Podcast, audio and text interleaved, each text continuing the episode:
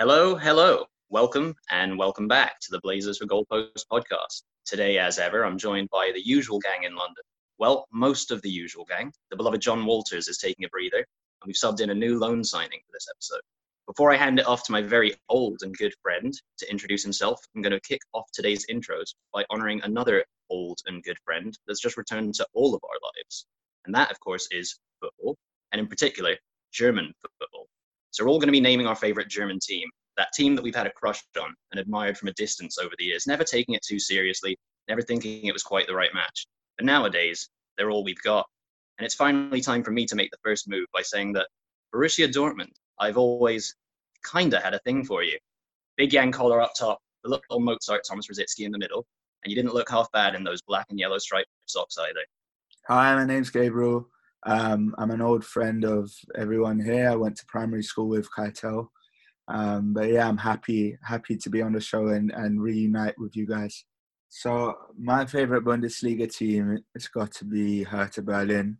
Uh, I went to see them play a friendly uh, Crystal Palace's ground, Selhurst Park, and uh, the fan groups are crazy. So it's got to be them. But second is Gladbach because it's Wenger's favourite team when he was growing up. And uh, I watched them this weekend and they're playing good football. My favourite Bundesliga team has to be F C Köln. That's for several reasons. One, they actually recently partnered up with my own team, Sunderland, on Twitter. So a lot of Sunderland fans are currently watching F C Köln's games and supporting them from a distance. Their mascot is the Billy Goat. That is called Hennis. And before the matches, he walks around the pitch and he's paraded like a, the celebrity that he is. And actually, I was there when they were relegated from the Bundesliga. So since then, I've had a soft spot for them. Hi, everyone. It's Yoni here. I took a quiz a few days ago to determine which Bundesliga team I should start supporting, and it gave me Bayer Leverkusen. So I suppose it has to be them. They have some exciting players. It feels a bit soulless and corporate, but you play the hand that's dealt to you. Hi, everybody. It's Joe here, and I'm also, like Yoni, going for Bayer Leverkusen, although I didn't take any quizzes. I'm simply deciding to support them because, a bit like my team Tottenham, they're quite a good team that just don't seem to be able to win trophies. So I thought I'd show some solidarity.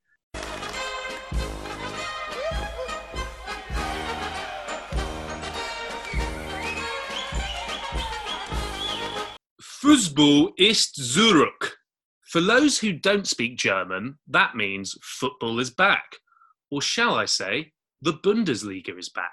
One of Europe's most exciting leagues, and for the time being, the only major league we are all able to watch. There's a lot to discuss about Germany's top division. However, let's start today's episode with a feature we've been running since episode two. Ooh, ah, uh, yeah! I'm now going to pass over to Gabe, who will be leading this section. All right, so my player, he's he's one of the best players to have ever graced the Bundesliga. He came with sixteen goals in the two thousand fourteen to two thousand fifteen season. Only Aubameyang, Robben, Lewandowski, and the best of them all, Alexander Meyer, with nineteen goals scored more. And he's Dutch. Okay. Well, I would be tempted to guess that it might be the, the Hunter. If if if you know what I'm saying, but is that true? Unfortunately, you're incorrect, Kai. Oh, of course, not... I was talking about Bastian Huntelaar, so that's that's one guess gone. I was going to say that too. Gabe, I've got a question for you. Did this player play for Hamburg? No, but I'll tell you where he did play. He played in Portugal, and he had a terrific couple of seasons there. I, I know who oh, it is. I think I know who it is. He he never had a season as good as his season back at Heerenveen, though, did he?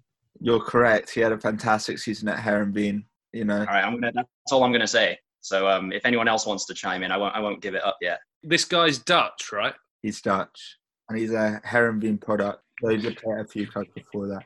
Did you describe him as one of the best players in Bundesliga history? I did, and it's, uh, it's one hundred percent true. Is his first name quite short? It is. Yeah. Okay. Okay. You've got it. It's Bastos. It's one of uh, the most celebrated players, tall as can be, and he had a terrific season at Wolfsburg. He's not really managed to live back up to that one season, but he does still apply his trade there. I think he's back at Frankfurt now. So yeah, it's Bastos to everyone, Bastos. I've got another player. This was actually, he, he's got a few caps that are really good, one of the best and the best national teams in the world. He's a Brazilian guy and he was centre-back for a team in the Bundesliga. That's where he plied his trade. That's where he made his career, as you can say. Is his name one word? Yeah, you've got it, probably. Well, there's two of them, actually. It, it could be Dante or Naldo. Oh, no, um, neither of them. There's one more that you're missing out. He's, he's older. Oh, d- did he play for Bayer Leverkusen? He did. Oh. Ooh, ah. Is, he's a World no. Cup winner, isn't he? He is. I yeah. believe he was at the two thousand two World Cup. Oh, what a player this guy was. Yeah, he was a fantastic player. Does think... anybody want to reveal the name of this fantastic centre-half? It's it's Juan, everyone. Juan. Did he play in the Bundesliga, Juan? He did. He played at Bayer Leverkusen from two thousand two to two thousand seven. I thought, I thought it was Lucio. Wait, I thought it was Lucio. Is it not Lucio? It's not Lucio. That's a good one. Because is that is that the Juan that played for Roma? Yes. That, oh, I had no idea. I had absolutely no idea. That he made his career. He made his career at Bayer Leverkusen. Oh, there, wow. There we were all yeah. being smug. We, we, we were all being so smug thinking that Lucio, and Gabe has just absolutely gone and done us. Fantastic. That was good. I'm surprised you didn't get it. Yeah, no, well done, Gabe.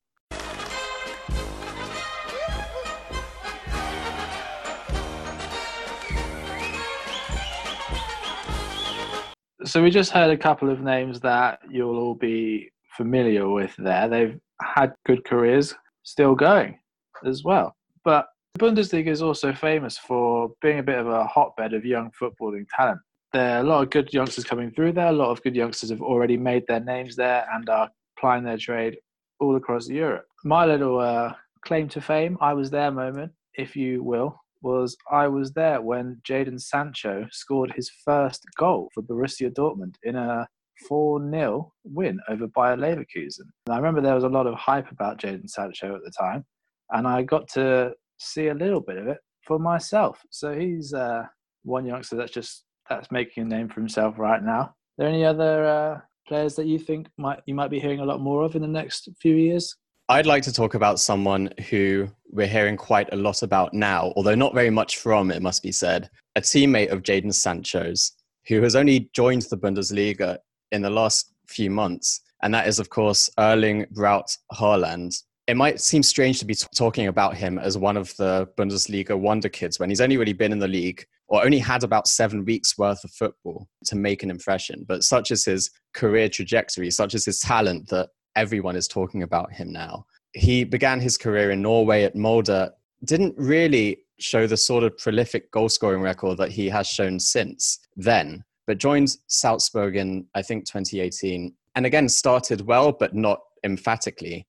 But then in the nineteen twenty season, he got twenty-eight goals in twenty-two games for them, which convinced Borussia Dortmund, amongst many other teams, to show interest in him. And Dortmund, being the sort of petri dish of young talent that they are, was his preferred destination. And since then, he has announced himself even more emphatically than before in the Champions League. Think about that goal against P S G before Dortmund were eventually knocked out. There's something so cool and a bit scary about him, having this amount of talent, being so unfazed. He's still a teenager. And it's one of those moments, again, that you realize, wow, the dream is really dead when this guy was born in this millennium.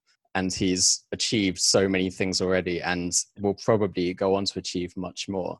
People are talking about him now for other reasons, because I don't know if you've seen this, the post-match interviews that have been doing the rounds. There's a kind of, I'm not sure how to describe it. He doesn't really answer questions with any elaboration. I don't, which, I don't really like that about him. I, I, think, I, think, I think that he should be more respectful of reporters personally. But I think that video clip, which was uploaded, it was kind of sent aside, like it didn't show the full interview, and he was more open in the full interview, but I think sometimes he answers questions in a bit of a playful way. But but you think it's disrespectful? Yeah, it's making a bit of a mockery of the reporters, and like, if you're young, I feel that you should be a bit more, I think regardless of whether you're young or old, you should probably be respectful of those that are just trying to do their job. But it sometimes it's funny. It's definitely was, different, and like what one of the one of the things I think one of the reasons it stands out so much is because when footballers give interviews, usually it's full of the same platitudes, the same cliches. You can almost telegraph and script what a footballer is going to say in response to very routine questions from journalists. And I think that's one of the reasons it sticks out so much. And the kind of minimalism in the answers is reflective of his minimalism on the pitch. Another interesting interview with Haaland is when asked his opinion on the P S G team doing the recreation of his meditation celebration from, I think, the first leg game. And they kind of mockingly retaliated with a picture of the entire team doing it. And Haaland, I don't know if he just didn't really get the message from the interview, but he was he certainly wasn't upset by it. He he, he said that he was happy that P S G were promoting uh, meditation more. So he's just a massive fan of meditation.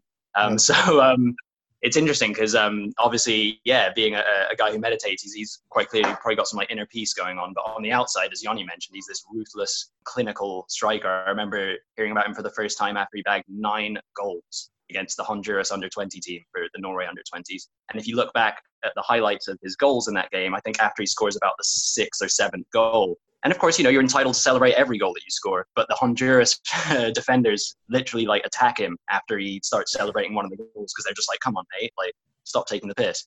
The thing I think about Haaland is he's a nineteen-year-old that plays like a twenty-nine-year-old. I mean, I don't know about you, but I watched the Dortmund Schalke game on the weekend, and like the finish for that first goal was so impressive. And it's that cliche, but he made it look easy, didn't he? And he's he's been doing that now for the last, well, certainly last six months, maybe the last year or so. And I mean, I can't help but think that this guy is going to end up being the best striker of his generation. The fact that he's a bit of a character, I think at this stage, only adds to the whole Haaland aura. I just want to talk about another young player in the Bundesliga now, and another nineteen-year-old, although one that plays for Bayern Munich. And his name is Alphonso Davies. Now, Alphonso Davies, if you don't know, is a Ghanaian-born Canadian international who was actually originally playing for the Vancouver Whitecaps and signed for Bayern Munich as a seventeen-year-old. And he's done bloody well since he's been at Bayern Munich. He's already made twenty-eight appearances in the league, scored a couple of goals from that left wing-back position that he tends to play. And to be honest, the only time I have properly seen him play was in a Champions League game against Chelsea, and my word, he looked absolutely fantastic in that game. It was genuinely exciting watching him play, running down that wing, getting past the defender every single time. I mean, the Chelsea players just didn't know how to defend him. And then just to add everything on top of that, he's the classic sort of young footballer in that his social media game is very strong. And I've actually just been on his TikTok account where he has just under a million followers. And apparently, if Alphonso Davies was a McDonald's item, he would be a quarter pounder. So there's a fact about Alphonso Davies you didn't think you know. But guys, I'm just keen to hear your thoughts on the young Canadian wing-back, because from what I'm seeing, this guy has the potential to be one of the best wing-backs to ever play the game. What do you think? Firstly, I love the fact that he still reps Canada. Has he already played for the first eleven? Yeah, he's played seventeen times for the national team and has scored yeah, five goals for them. So I think he's very much a, a Maple Leaf man. You've got to respect that because he probably, you know, as a highly rated youngster, he could probably go and bide his time and move on to play for potentially Germany or someone like that. Something that just popped into my head, actually, a comparison potentially, if you think back to another young left-footed player who plays for one of the smaller nations and has been their standout player for a decade plus now. He could kind of be like the second coming of Gareth Bale in some ways, kind of like a really fast left-back playing for, you know, Canada versus Wales, kind of like similar. Canada hasn't had a player like Alphonso Davies since Jonathan de Guzman and his brother. So it's it's a it's a big time for, for Canada. I wanted to mention what Tim Richards, um, a fan of the show and also the host of the Super Bayern Pod, what he said about Alphonso Davies. The way that he uses his pace is what will make him the next big thing. His acceleration going forward, but also his ability to get beyond the attacker and recover the ball is outstanding. And that's a guy who's a big Bayern fan. So I think that just adds further weight to this argument that Alphonso Davies is a star in waiting, or perhaps already a star.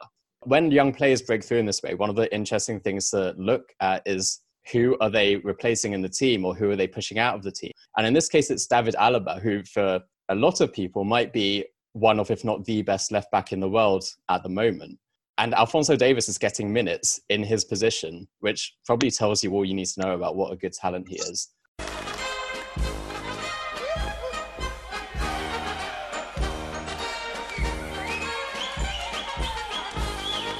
When you think of the Bundesliga, I think it's fair to say that most people would think of a certain Bavarian club. Bayern Munich have stolen the show down the years with twenty-eight out of fifty-six titles since the reformation of the top flight German football in nineteen sixty-three, and have also won the last seven Bundesliga titles consecutively since they were last dethroned. However, there is more to German football than Bayern, and we're going to be paying homage to a few of those underdogs who are able to knock Bayern off their perch once upon a time. To start off, the team I want to heap praise on and remember with you guys were not just underdogs, but more than that, they were under wolves, if you'll pardon the pun. That team is V F L Wolfsburg, and this was the two thousand eight two thousand nine season. There's a few iconic pieces to that success that I would love to highlight, but I'm really curious to know what it is that you guys remember about all of that. The thing that I remember about that team is the strike partnership they had. And that's partly because, Keitel, you won't mind me saying that you were pretty obsessed with this team back when we were, were younger. And that was the duo of Edin Dzeko and Grafite. Is that right? Grafite? Yeah, Grafite, Grafite. The it's like Grafite in Portuguese or something. Yeah, anyway, so Dzeko and Grafite I'll go with. And they... I mean, they both scored a bucket load of goals. Dzeko getting twenty-six goals and Grafite actually getting twenty-eight goals in twenty-five Bundesliga appearances, which just sounds absolutely crazy. Yeah, I think no strike partnership in Bundesliga history has ever had as much firepower as the Bosnian and the Brazilian that, that season. But just a couple other kind of standout players in that team that might be overlooked. Andrea Barzagli, the kind of epic Italian centre-back, who's a real throwback to kind of old-school Italian defending. He just retired at the end of last season after having spent, I think, nine years at Juventus and pretty much having won the Serie A every season. But he actually, in his first season at Wolfsburg, was starting pretty much every game at the back, and he was with the rock. Besides the, the firepower up front, he was kind of shoring things up at the back to fire them toward that title. Likewise, Bosnian player, who actually used to play for Bayern, and he must have slipped through the cracks there because he ended up at, at Wolfsburg, and that season he out-assisted Mesut Ozil, who was second in the league with assists, who got fifteen. Svejan Misimovic assisted twenty goals. And of course, the, the manager at the time was Felix Magath, who famously slash not so successfully ended up in the Premier League with, with Fulham and sort of brought a few of his old uh, Wolfsburg players with him as well. So that Wolfsburg side really broke the mould and never, never was able to maintain it. And they've kind of trickled off since then, and they're not really in the contention for Bundesliga titles these days, but it was a special time for, for the Wolfsburg team. The thing that bugs me out is where did Grafite come from, because he's not really been known since, and I don't really remember him ever being someone that people talked about before either. This is the thing with Grafite, is that he had that prolific season at Wolfsburg. I'd say only one other season in his career compares to that from a goal-scoring point of view, and that's at Al Ahly in twenty twelve thirteen, where he scored twenty-four goals in twenty games. And he's reached double figures at various other points and things like that, but he's never had that like astounding a season. But I think that's also part of the charm of the Wolfsburg win and the charm of a lot of these unexpected championship winners, is that it's sort of flash in the pan, it's a moment in time. Grafite will forever be associated with only that season at Wolfsburg in the wider football fandom. To yeah, come back to Felix Magath and his time at Fulham, it just seems so weird that a manager like that could have won the Bundesliga with such an unlikely team as well. Because of the stories that you heard about him at Fulham, there was a whole thing with uh, cheese, was it a block of cheese, that he suggested to Breda Hangeland cure one of his injuries with by rubbing a block of mature cheddar on his leg or something like that. And you think, like, how is someone who believes that also capable of like masterminding this unexpected Bundesliga win with an unfancy team? It it doesn't make sense. You hear that, you hear that with loads of managers. So I remember in one of the World Cups, uh, France had Raymond Raymond Domenech, and they said that he used to pick his team based on astrology. Yeah. Um, yeah. He left Robert Perez out of the team because of his star sign, supposedly, um, which is just nonsense. And, you know, there's other stuff. I even remember recently something came out about Wenger saying just coming out with a really corny team talk, like you need to just be like a pack of wolves or something. And then they, I think he might have made them all howl at the same time, something silly like that. But I reckon everyone's got their quirks, right? But that that story about Hangeland is crazy. Yeah, I mean, if Alphonso Davies can be a quarter pounder, why can Felix Magath just, you know, roll in with some cheese?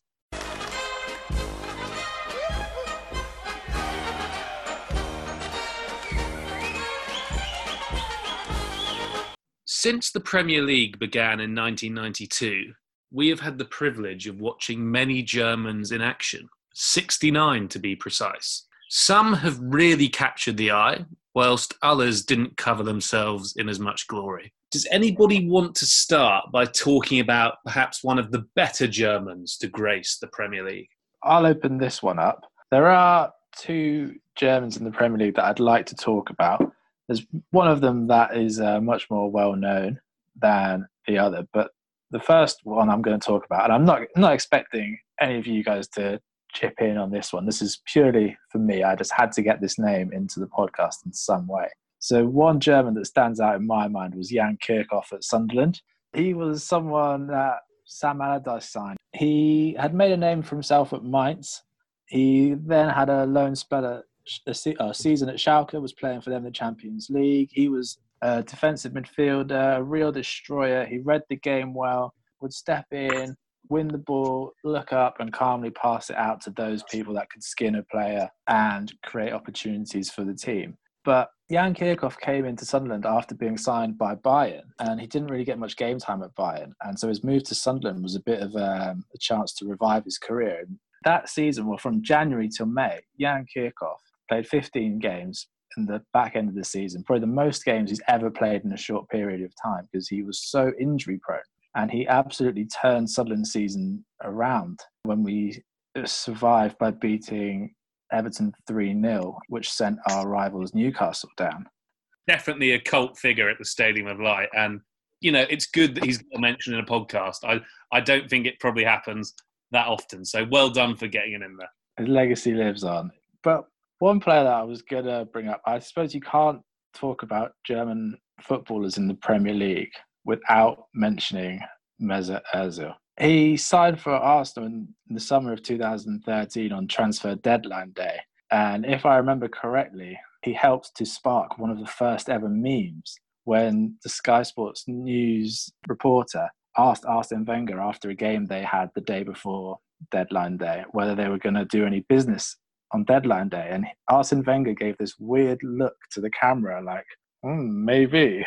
So I think we've got to get Mesut Ozil in there because he, for a short period of time, he transformed Arsenal. He was a big player at Real Madrid. It was a real coup for Arsenal to get him at a time where Arsenal were maybe struggling to attract some of the biggest names. But after the end of his first season in the Premier League, won the F A Cup with Arsenal, and then he'd win the World Cup with Germany. But I think the interesting point about Mesut Ozil is he's been so impressive over his what's coming up to seven years in the Premier League. But I think there's a real question mark over him about whether his time in the Premier League could be deemed a success or whether he hasn't lived up to everything that his potential promised. So I wondered whether you guys would class Mesut Ozil as being a success in the Premier League, whether he's been a partial success, or whether you think actually in recent times he hasn't been as good as he should be.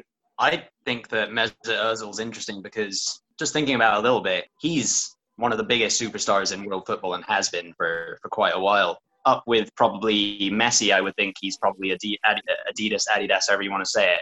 He's probably their flagship kind of guy. And so he's really up there. He's got those strange links to like politicians in Turkey. He's basically like, he's bigger, he's almost bigger than the club, it feels like. I wouldn't be surprised if he has more followers on Instagram than Arsenal. I think when you're kind of at that level and you've had so many people kind of treating you a certain way and et cetera, et cetera, you can just imagine Unai Emery, you know, trying to like get a little bit more out of him, trying to like, you know, get some passion. It's like, no, you, you can't really, he, he's on like a different level, Mesut Ozil. It's just not going to work. So I think there's been a bit of a, la- a breakdown in communication between him and definitely the fans, probably the managers that he's played under, maybe even the coaches, maybe some of his, his teammates as well. He's quite a strange character, but obviously he's got a brilliant left foot and he can see things that other players can't see on the football pitch. And even trademarking a, a shot. He, he, I think I saw an interview the other day about the reason why he does that, that chip, that he, he kicks the ball into the ground and bounces it over the goalkeeper rather than lifting it. He said the ball moves quicker that way. Most players don't think about things like that. That's such a minute detail, but Mesut Ozil is considering all of these things. He's, like I said, one of the, you know, one of the kind of most talented players that we've seen for a while, but for one reason or another, it hasn't looked like the full package maybe. I think it's fair to say that some people will always see his time at Arsenal as a failure just because someone with that much talent hasn't taken Arsenal to the next level of winning the league, you know, going far in the Champions League. He's won F A Cups, and his arrival spurred the end of Arsenal's trophy drought, and that shouldn't be forgotten. But I think Arsenal have also failed him to an extent. As a fan, it will always be a regret that we had Mesut Ozil and Alexis Sanchez both at the peaks of their career and never surrounded them with enough quality, because those are two players who should be challenging for titles, or should have been challenging for titles when they were that good. And they were good together. And unfortunately, the level of the team around them wasn't. The guy I want to talk about is Loris Karius. He's had a really interesting time at Liverpool, actually, because he was brought in from Mainz, Klopp's old club, and actually replaced Mignolet, who was a starter for a little while and quite respected in the dressing room. He booted him out of the top spot, became number one, and um, obviously had that clanger in the Champions League final, which I felt awful for him for. I was fortunately in a room with Klopp recently, and someone asked him, you know, what what did you say after at the end of the Champions League final to your players? And he said, I was lost for words, because the first thing I wanted to do was find some sort of comforting words for Karius, or just say something to him. And I couldn't figure out what to say to him. So I, I was lost for words on that, and therefore I was lost for words on what I said to the rest of the team. So he didn't really, he said he didn't really say much, but no, quite a sad ending. I think it was one of those things in the Champions League final when it happened. It was almost so ridiculous it didn't seem real. I can't remember before that or since ever being that kind of dumbstruck at something that's happened at a football game. And then, of course, for him to go on and make a second error, it was just like, wow. The thing I always felt about Karius kind of prior to that game was I was never biggest fan of his, because I found him quite arrogant in a way. He had that kind of sort of self-assurance, which was bizarre in some ways, because he wasn't particularly good, but maybe part of why he got to the top was because he did back himself, although obviously that would come back to haunt him in quite a spectacular fashion and in that match in Kiev. Yeah, I can't think of any other single performance that has so single-handedly destroyed a career at the top level.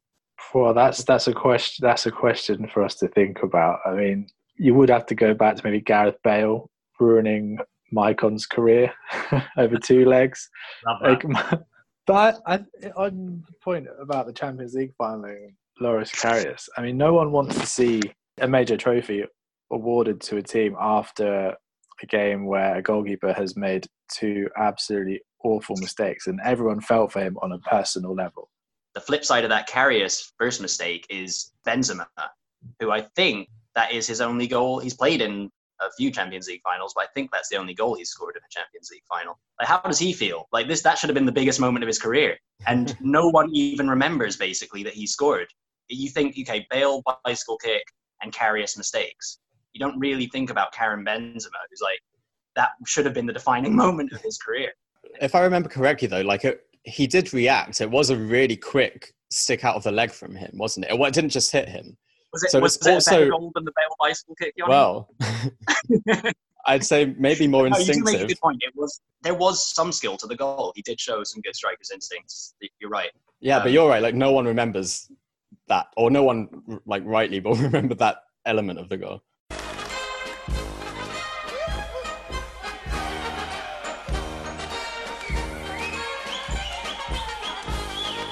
Now we return to the feature we started in our previous episode, and that is Buddy the Bookie. After incorrectly predicting Schalke would beat Borussia Dortmund, Buddy the Bookie is back. And this time, the Wheaton Terrier will be predicting the outcome of Borussia Dortmund versus Bayern Munich.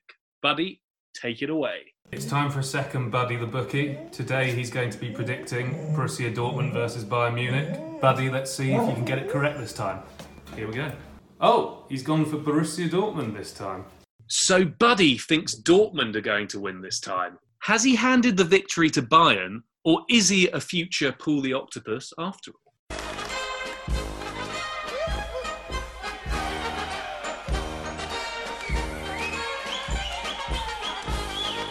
From one significant Klassiker to another, the result that Buddy has predicted may well go some way to deciding the German league this season. But several years ago, there was a potentially even more meaningful game played between Bayern Munich and Borussia Dortmund in the first all-German Champions League final.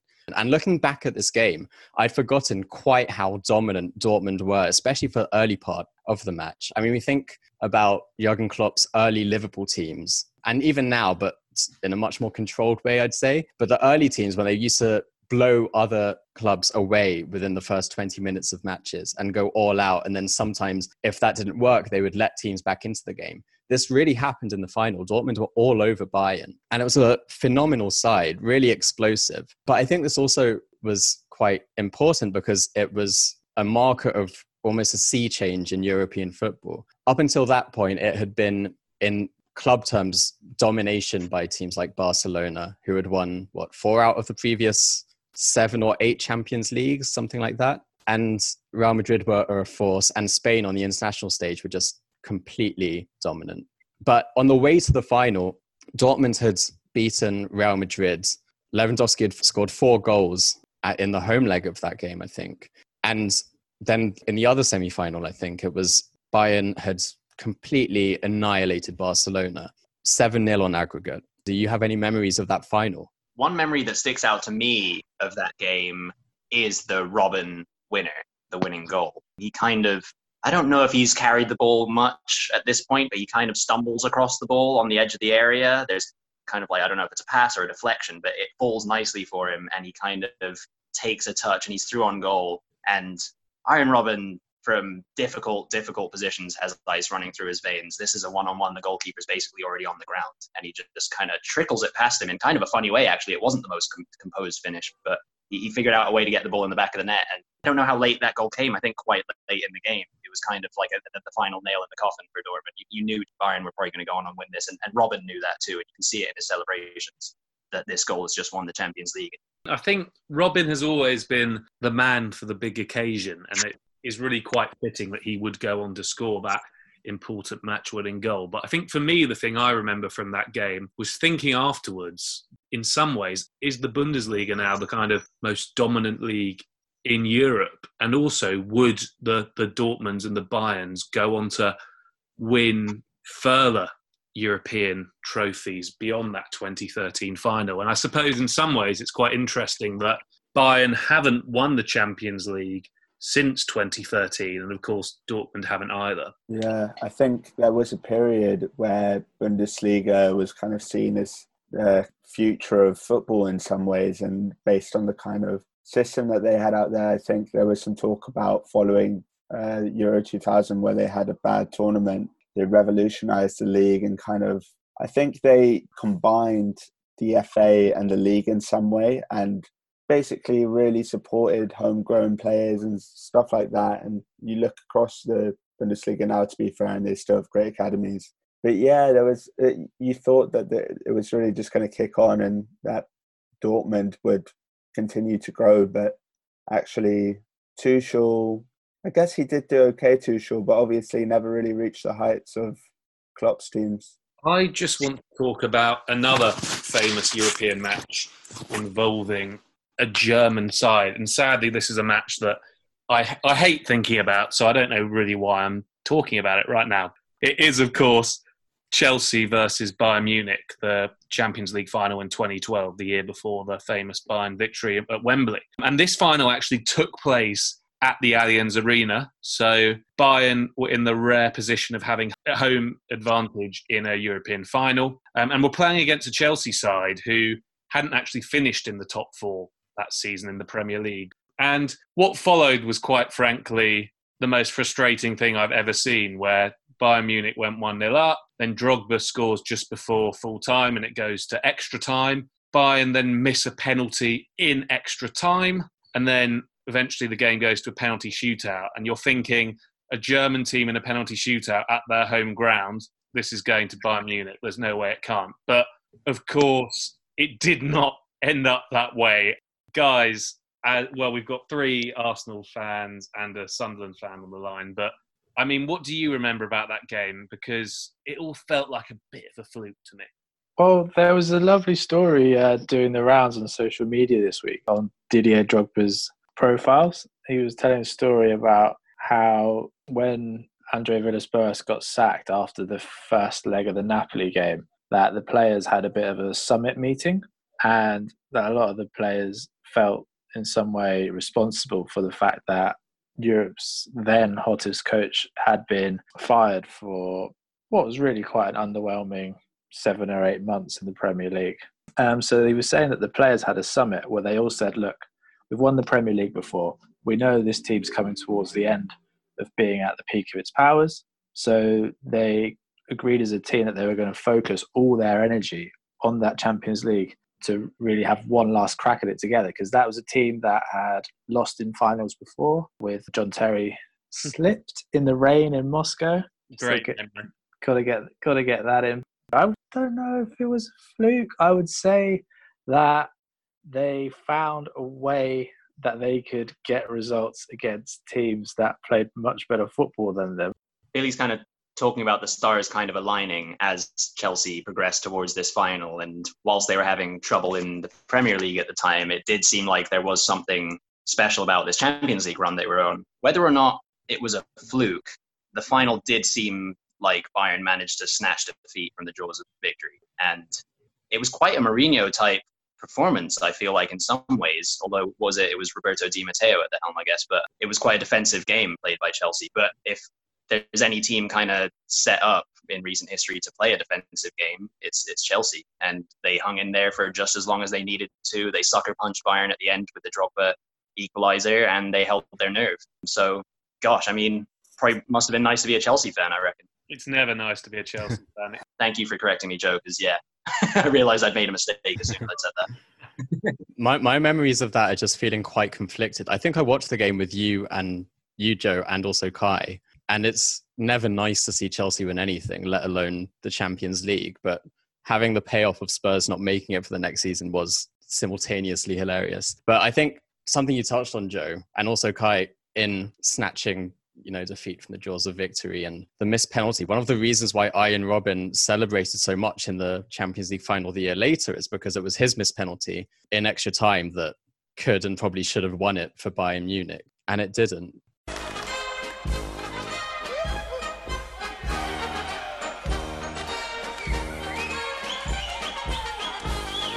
The time has now come for the Blazers for goalposts, Bundesliga fantasy draft.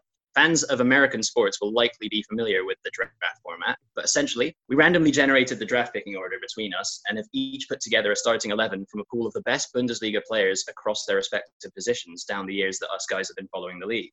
To simplify the draft, and so as best to compare our teams, we've all stuck with a four four two formation.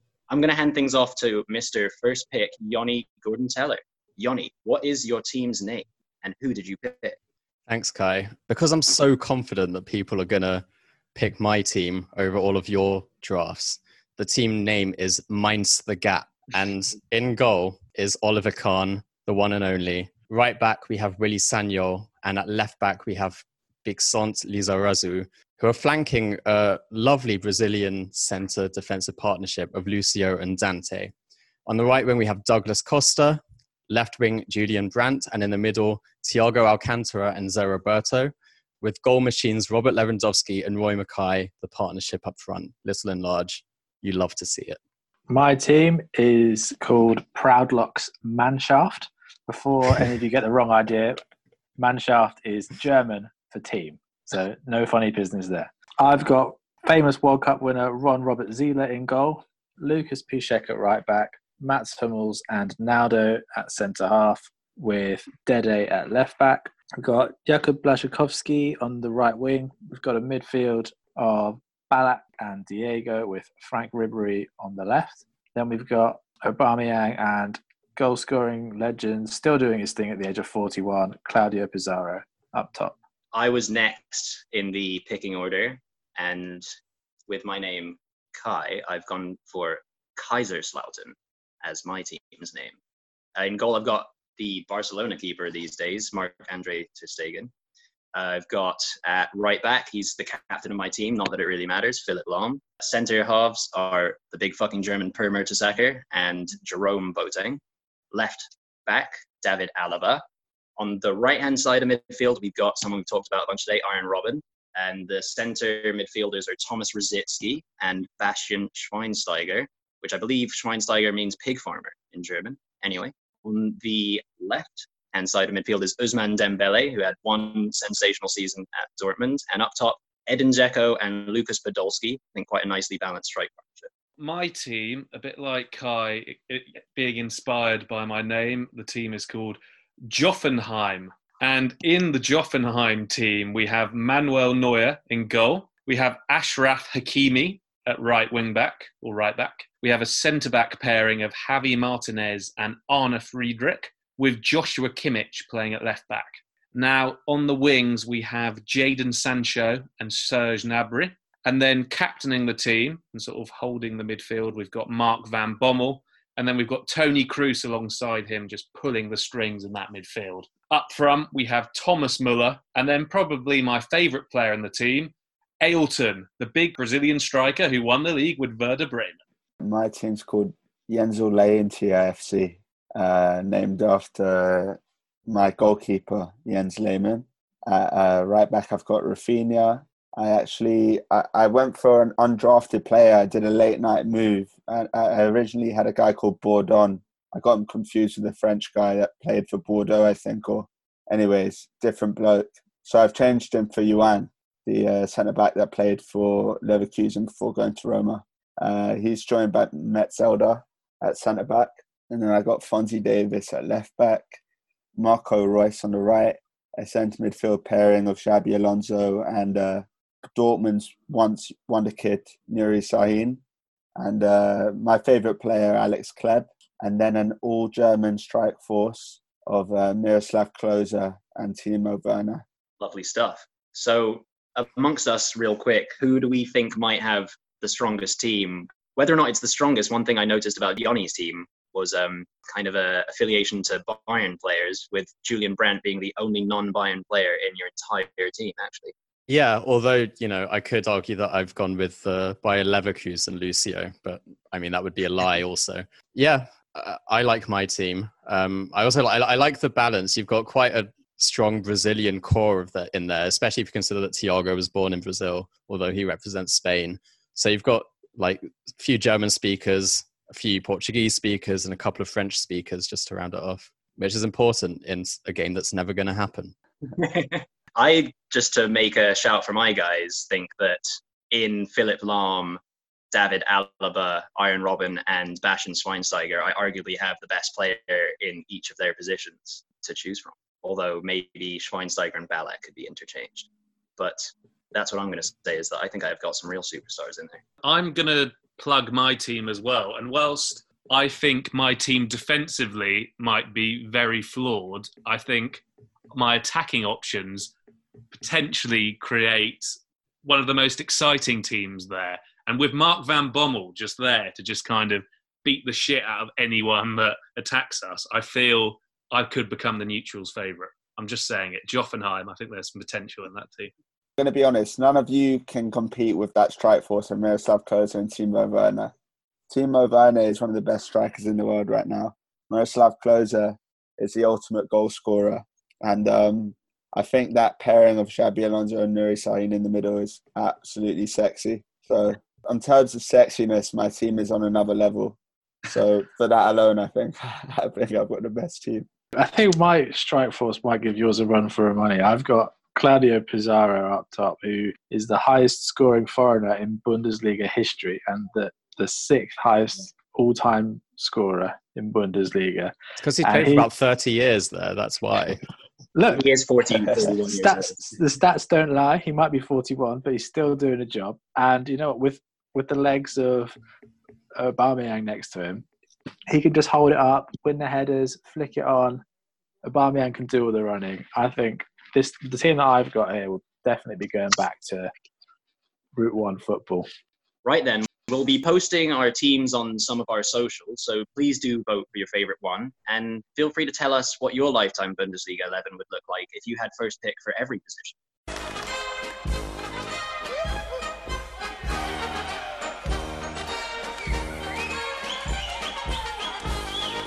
It's time for the Golden Blazer.